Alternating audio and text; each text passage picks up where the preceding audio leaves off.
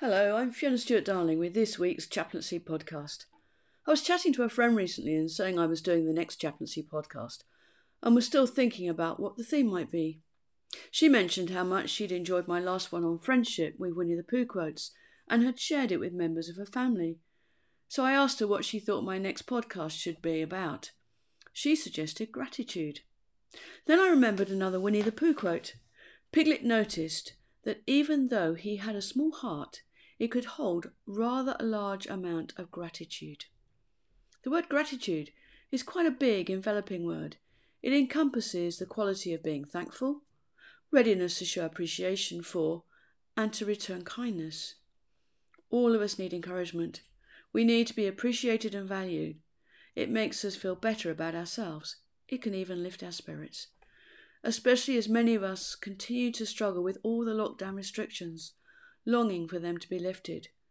We may long for our manager to notice that we might just need a little bit of encouragement today, or a team member to notice that the life is not easy of their manager.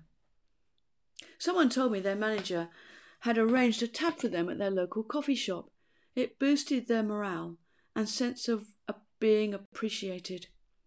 In the village I lived this week, one of the residents had her 80th birthday, and some of the villagers planned, via Facebook, a socially distanced surprise celebration decorating her front garden.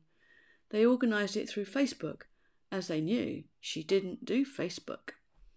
And she was really appreciative. Yes, we all need encouragement.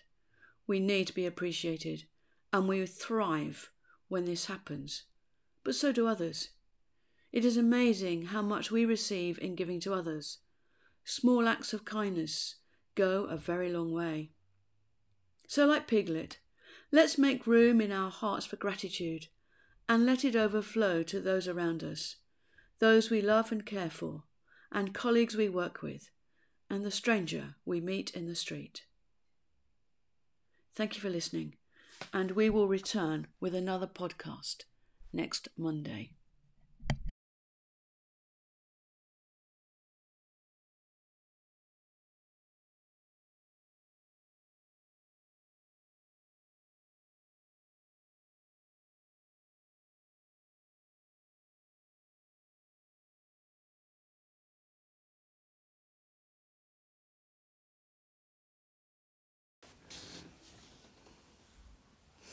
Good morning, I'm Fiona, bringing you this week's Chaplaincy podcast.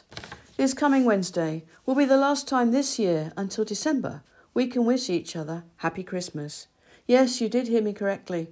Long after the secular world has forgotten Christmas, Christians will be still celebrating Christmas until the 2nd of February, and this time it's on this coming Wednesday when we celebrate the Feast of Candlemas, making the end of the Christmas season.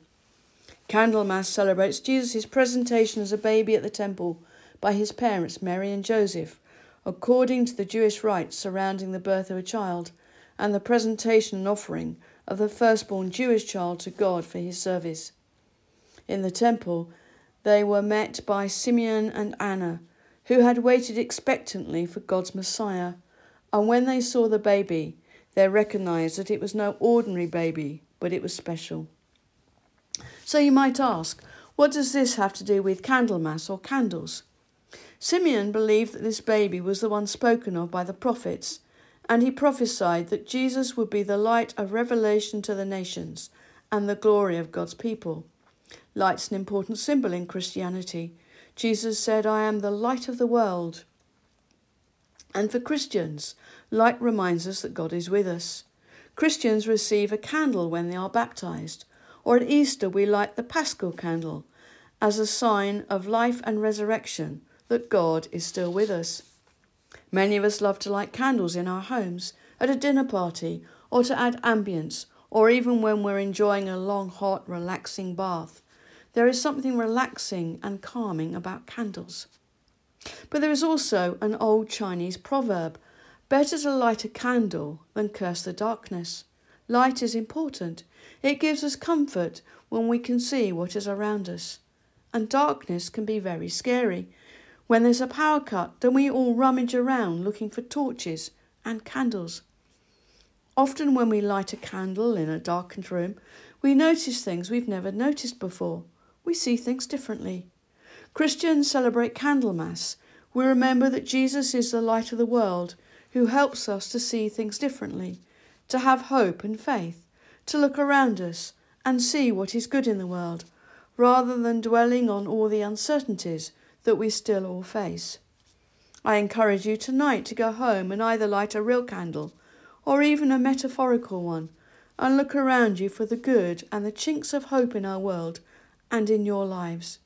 Meanwhile, for the last time, I wish you a very happy Christmas until December.